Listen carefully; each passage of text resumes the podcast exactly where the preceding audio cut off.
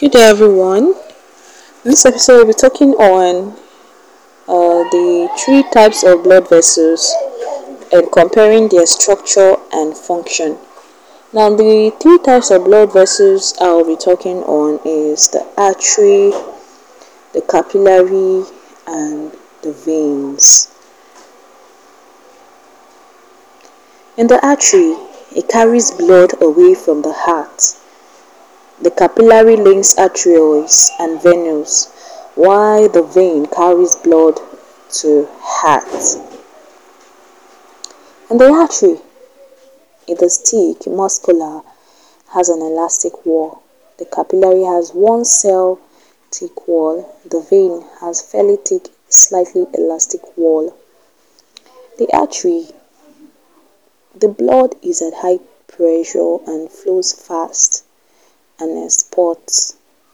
Spots meaning pulse waves. In capillary, the blood pressure is higher at arterial, at arterial end than at venule end of capillary network. But the blood pressure in capillary flows smoothly. The blood pressure in vein is low and flows slowly and smoothly. It has no pulse waves. In artery, valves are absent except for semilunar valves near the heart. In capillary, it has no valves. In vein, valves are also present as in artery. In artery, blood is oxygenated except that in the pulmonary arteries. In capillary, blood is oxygenated at arterial end and oxygenated at venule end except that in the lung capillaries. In the vein, Blood is deoxygenated except that in the pulmonary veins.